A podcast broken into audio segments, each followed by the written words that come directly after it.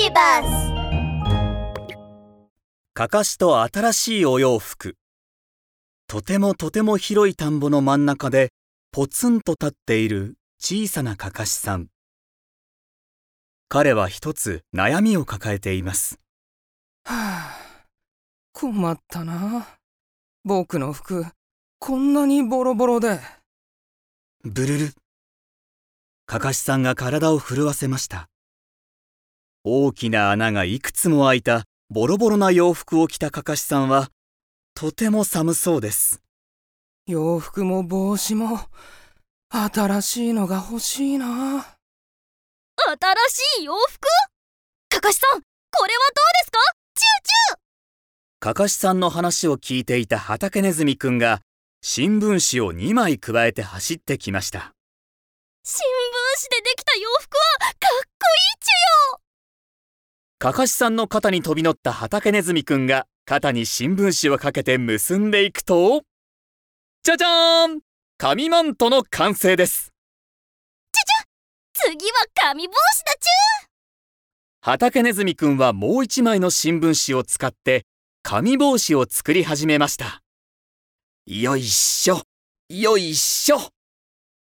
新聞紙を折ったり裏返したり畳んだり、じゃじゃーん、大きな紙帽子の完成です。紙マントを着て大きな紙帽子をかぶったかかしさんはとっても嬉しそうです。畑ネズミくん、ありがとう。とってもかっこよくて気に入り。ピカッ。ゴロゴロゴロゴロゴロゴロ。かかしさんの言葉を邪魔するように雷が鳴ったと思うと、すぐに大粒の雨がザーザーと降り始めました。ザーザー。かかしさんの紙帽子はびしょびしょになっています。ザーザー。紙マントもボロボロです。新聞紙は水に弱いので、雨が降るとすぐに破れてしまいました。かかしさん、それじゃあこれを使うゲロー。その様子を見ていたカエルくんがビニール袋をたくさん持ってぴょんぴょん跳ねてきました。ビニール袋なら雨に強いし、色もたくさんあるからカラフルでかっこいい洋服ができるゲロ。カエルくんはそう言うと、色とりどりのビニール袋を組み合わせたカラフルなビニールコートを作りました。そしてかかしさんの頭に飛び移り、コートをかかしさんに着せてあげます。ゲロ。フードを頭にかぶせたら完成ゲロ。全身をビニールコートに包まれたかかしさん、これでもう雨を気にする必要はありません。ありがとうカエルくん、とても気に。ビュー。かかしさんがお礼を言い終える前に、突然強い風が吹いてきました。ビューンビューン。どんどん強くなる風がビニールコートを少しずつ吹き飛ばしていきます。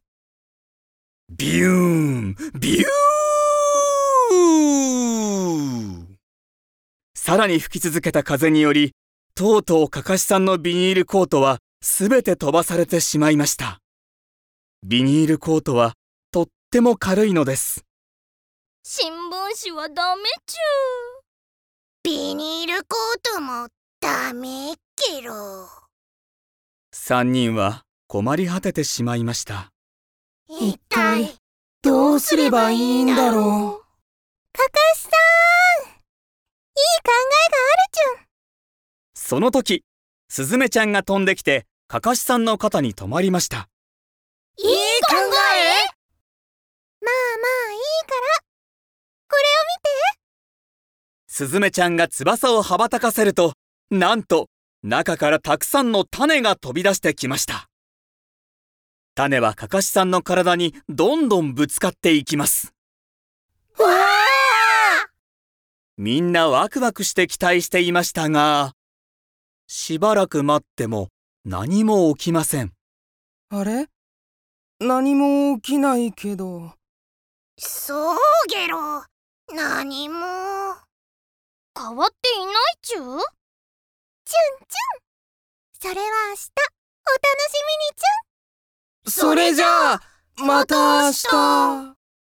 次の朝、待ちきれなかったカエルくんと畑ネズミくんがまだ寝ているカカシさんのところにやってくると、わっ、信じられない！カカシさん、早く起きてちゅー。どうしたの？ゲロ！いいから早く見て、ゲロ！まだ眠そうなカカシさんが自分の体を見てみると、そこにはたくさんの花が咲き誇っています。ピンク、紫、赤、青、黄色、色とりどりの花が寄り添うように咲いていて、とても美しいです。